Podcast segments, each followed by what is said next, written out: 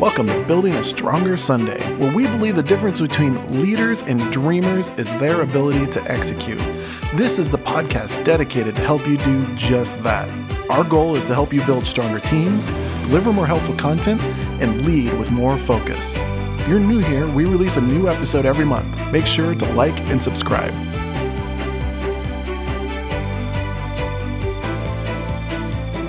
Well, my name is Steven J. Barker, and I get to be your host today. Nathan will actually be back next month. But today, I'm excited to be interviewing a close friend and colleague of mine, Gabe Kolstad. Now, stick around to the end of the episode, and we're going to share more about an exciting event that's designed to help you keep your Easter momentum. But for now, I want to sit down with you, Gabe, and I want to talk a little about an article you recently wrote. You called it One Simple Switch to Move Your Church Forward. Now, I know your story because you and I have been working together for some time now. In fact, I probably got back into ministry because of you. Uh, but you you have been at this church for some time. You now are also a consultant with the Unstuck, Unstuck Group. But I'd love for you to share a little more about our church's history. Yeah, I'd love to. It's great to be on this podcast with you, Steve. And uh, our church is, I always say, is an old church that's becoming new every day. Hmm. And uh, it's been around for a long time, started in 1967 and went through years of growth and a mission and um, impact. And then, as is typical of many churches, experienced that kind of top of the curve and then the, the decline and the plateau. And so um, when I got here, the lead pastor at that time is was Ken Wooten, and had a, just a deep desire to take the church forward. And uh, I was so really privileged to be invited on that journey yeah. and to be able to dig in. And uh, it was a it was a really fun season of experimenting. Not a lot of senior lead pastors would have taken such a risky approach, but yeah. we really got a chance to dig in and reinvent in many ways. Uh, so that was a lot of fun and led to over time, over a lot of time, led mm-hmm. to impact and growth and renewal and um, really um, uh, what we had hoped for, which was uh, the multiplication. However, that was really the thing that it seemed like was such a hard uh, start was how do we get out of the mindset of just being one church, one thing, and into that multiplication.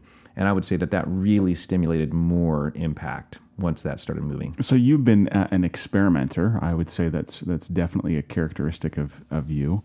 Uh, what what really what problem were you trying to solve in in uh, the church as you kind of went to see other things or meet other people or, or was it were things slowing down or, or, not moving as fast as you wanted them to or yeah i would definitely say that uh, you know we went to all the conferences and you know all the best practices read all the books and and those were good things but the the thing that we kept uh, hitting our head up against is it just seemed like that there was something missing. It seemed like we were kind of hitting a brick wall with growth and health and impact. And, you know, we wanted to be a church that had a, a footprint and, a, and, an impact beyond just uh, what had happened before and where yeah. we were at. So we yeah. had our vision outpaced our, our uh, impact by a lot. Hmm. And that was a really frustrating place to be.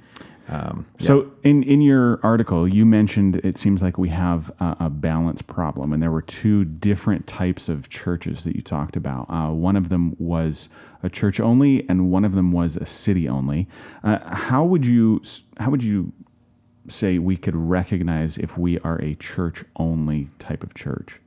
Yeah, I would say maybe another way to look at it is it's kind of an internally focused uh, environment. Uh, you know, a lot of times it's about what what decisions are we making. We can evaluate based on is this decision uh, that we're making going to help because it makes us more comfortable. Mm-hmm. Uh, and, and, you know, does it, does it is it popular? Does it make us comfortable?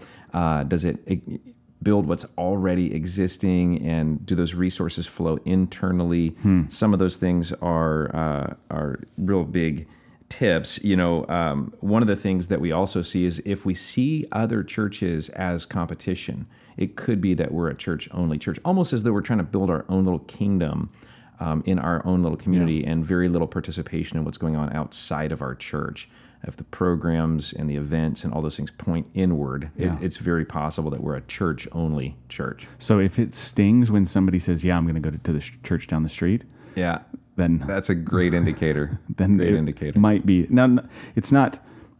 Hey, it's, It's never about- fun. it's never when- fun. Yeah, but uh, if you see that as an overall kingdom win, then then uh, that's different than if we see it as a, a loss. Yeah. So, uh, what are some steps that we can take to have a more balanced approach? In, in your article, you mentioned a few of them. Uh, the first one you mentioned was that we should focus on the city, not just the church. Can you unpack that a little? Absolutely, I think. Um, really, uh, for our churches to win overall over the long haul, um, it actually has to be about more than the church. It's one of those upside down principles I think of of the kingdom of God is that you know give and it will be given back to you. So there's this release of uh, focus on the city, not just the church. Um, one of the ideas that we can explore with that is just to find a like minded leader outside of our churches and schedule coffee with them get this conversation moving. I mean it's it is an uncomfortable step to to go the idea would be i'm going to spend time and energy and resource outside of what builds the core of my church. Um, is that going to take away from can i even afford that you know? Uh, Yeah. but thinking outside of my church it gets gets that ball rolling and just having that one relationship really even that can that can become a friendship that can become a partnership. At some point hey maybe we could even do something together um, so that we're doing something beyond the walls of our own church. What was it like when you first tried to do that? it was frustrating. It, it seemed like there was a desire on our part but there almost in some ways confusion uh, on the part of the other person or like why why What's are your we trying- motive? yeah what's your motive why Yeah. are we trying to get together Yeah. and what's the point of this and so uh, it took a little while- it took some persistence for Do, sure Was it worth pushing through that persistent? Was it Oh, worth so being worth per- it. persistent? So we're, I mean, from where we sit today, we have these networks of rich relationships that are so much fun, and uh, and and we get to celebrate beyond just what's happening inside our own church, realizing that if God moves in another church down the street, it's a win, and it's so exciting. Yeah. totally worth it.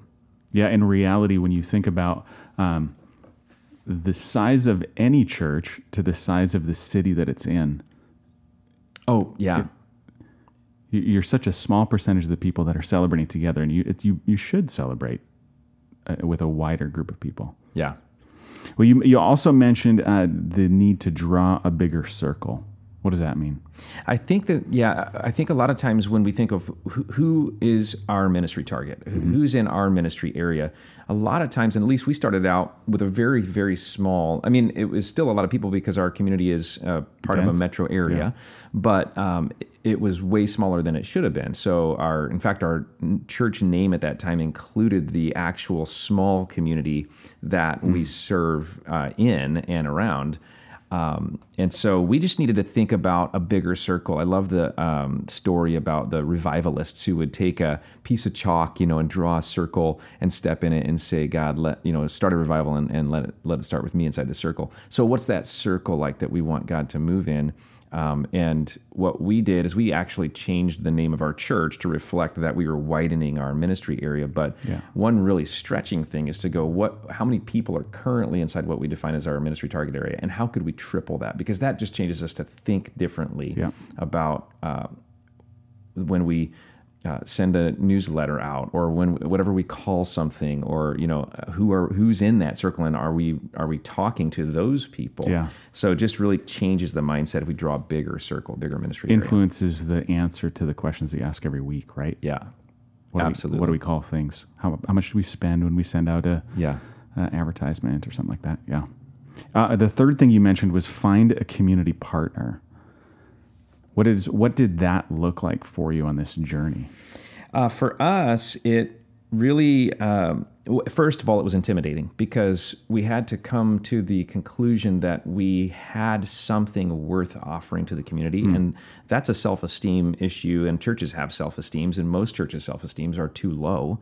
Uh, because we, you know, it's almost like, oh, I don't want to ask somebody to come to church here. I don't want to ask somebody to serve at my church. Or, I, you know, it's like we're we're intimidated. But I think we had to say Just we 'cause we're wanna beat up. Maybe so, yeah.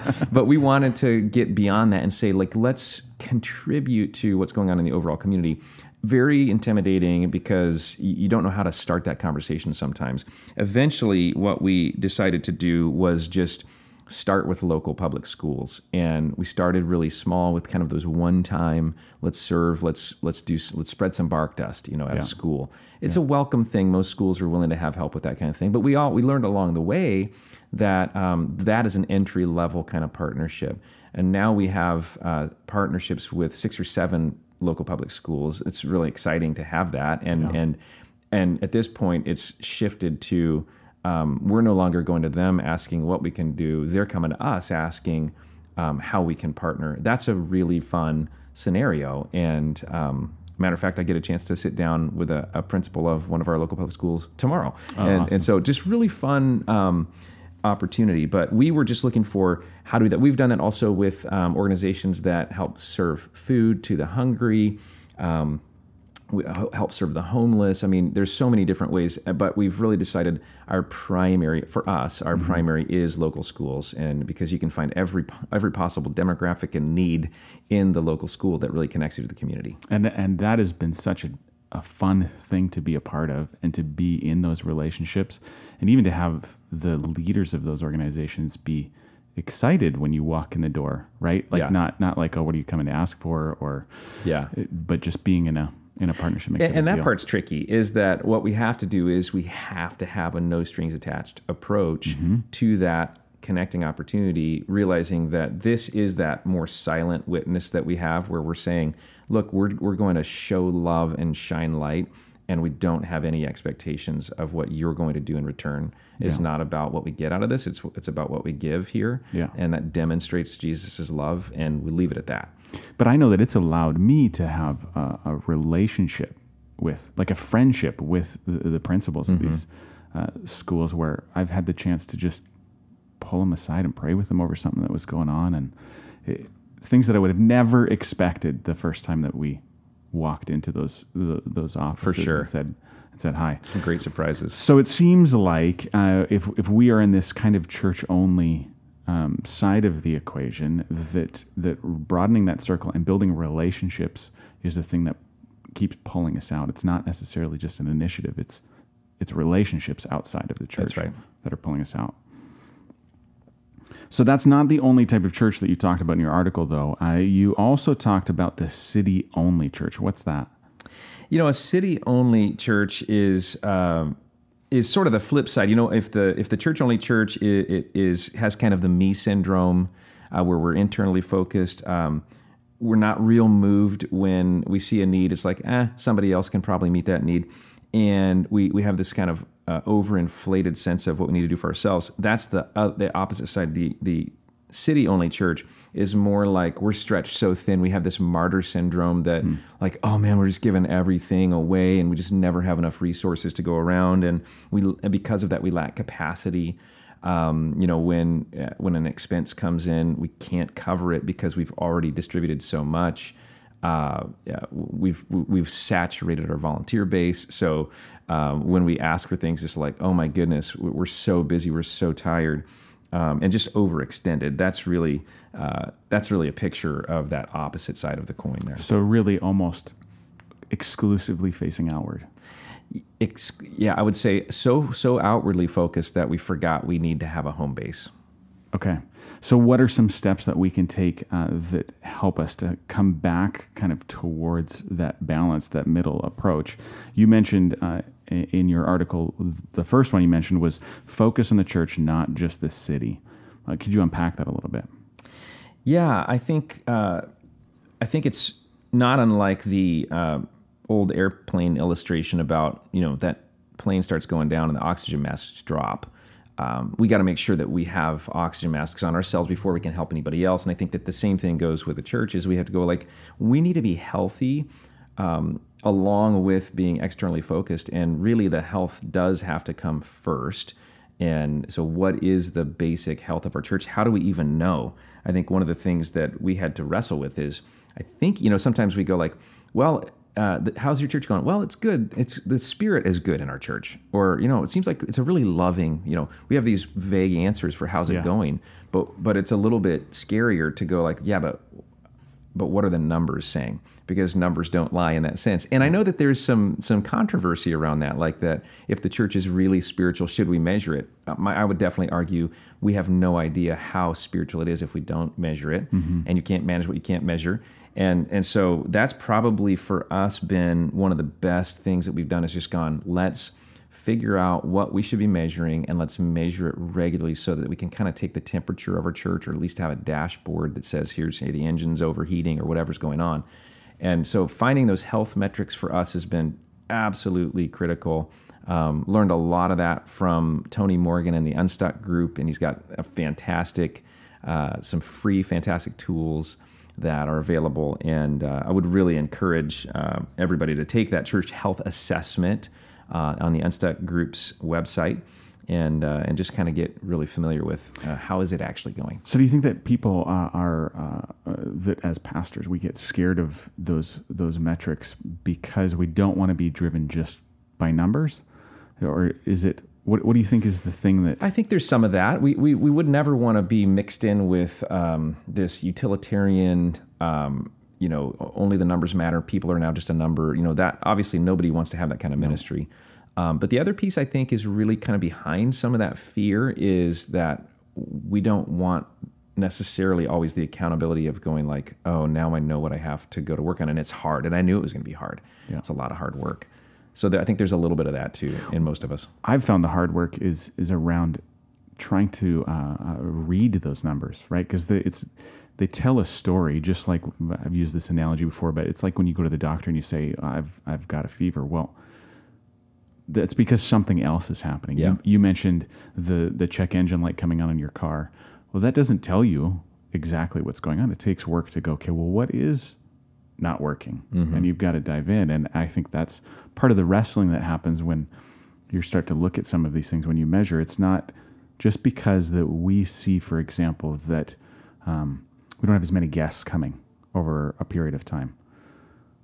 Well, that's just highlighting a problem that we don't necessarily have an answer to. We got to dig into. Mm-hmm. Let's figure out why and what are the variables and Oh, and the decision that you have to make in some of those times is because you can't do everything. You end up having to to stop doing something in order to start doing the right thing. That's really the pain point. Is where you know it's those conversations with people, or the, or, or that uh, hard stop of something that we love, you know, or whatever it is. But uh, really difficult to stop doing one thing so we can start doing the right thing.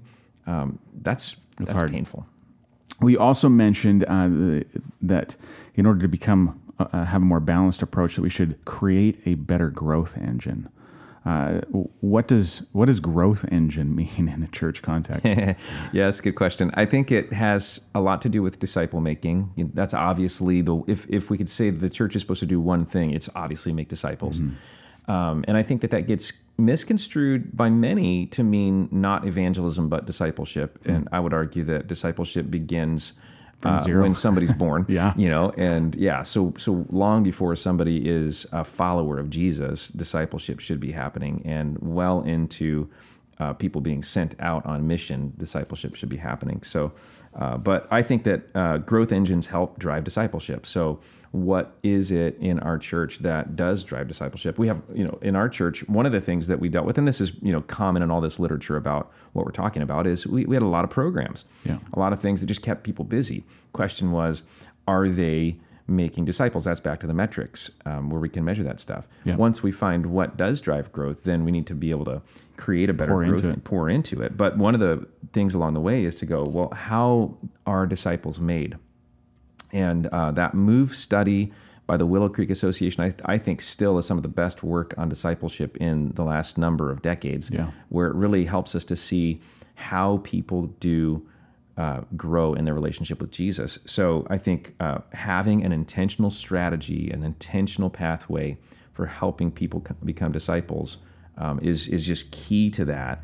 And that's the kind of stuff that sometimes, if we're so city focused, we're we're not thinking about that. We're thinking about yeah, but we got to be out there. And, yeah, we got to solve a problem. We got to be out there in the community and all that. And you know, we, we might see the work of this internal work as selfish. Oh, nothing could be further from the truth.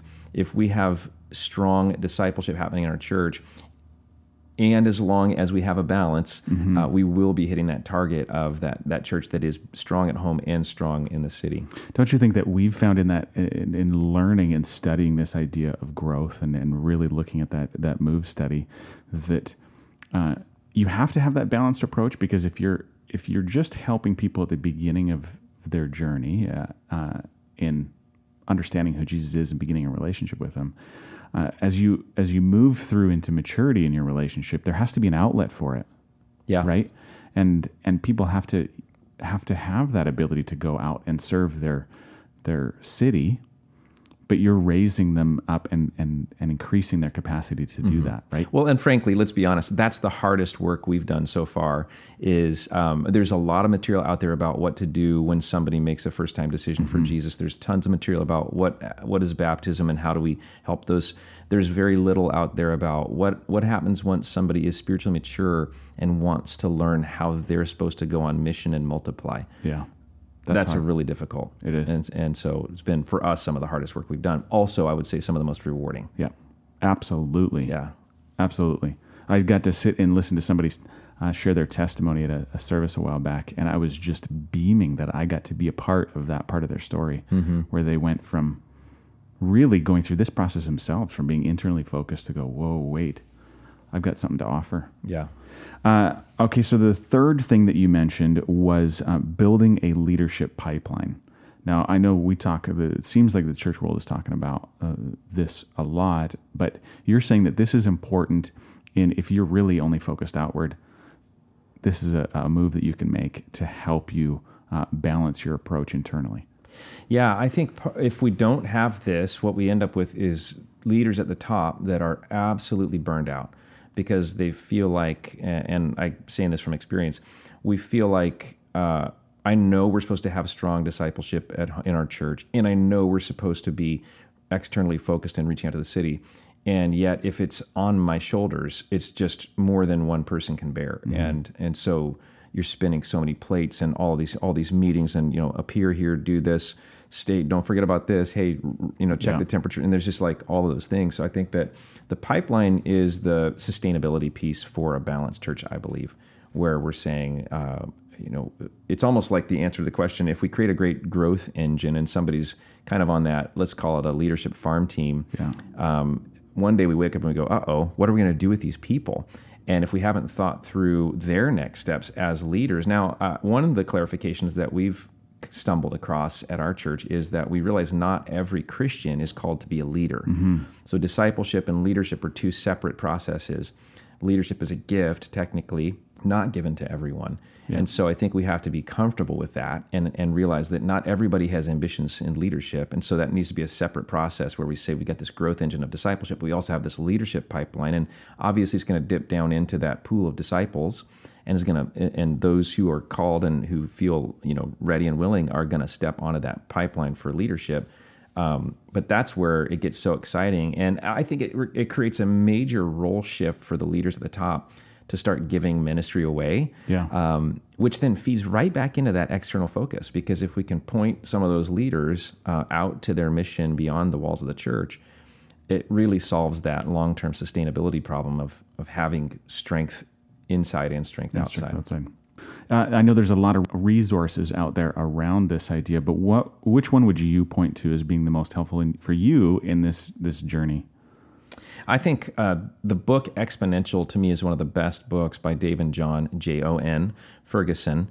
Um, those guys at Community Christian, uh, with what they've done with Exponential, has just been fantastic and and so fundamental. Um, thinking through just the idea of a pipeline. I mean, when you read that book, you see this little drawing, and it, and it just makes it so clear. Oh gosh, yeah, it's not it's not rocket science, but we need to clarify how people keep growing, and then almost like the discipleship pathway would look is okay, but what does somebody do to move from this level of leadership to the next one? So definitely would encourage everyone to read Exponential. It's funny you, you can feel like you have clarity in your own brain, mm-hmm.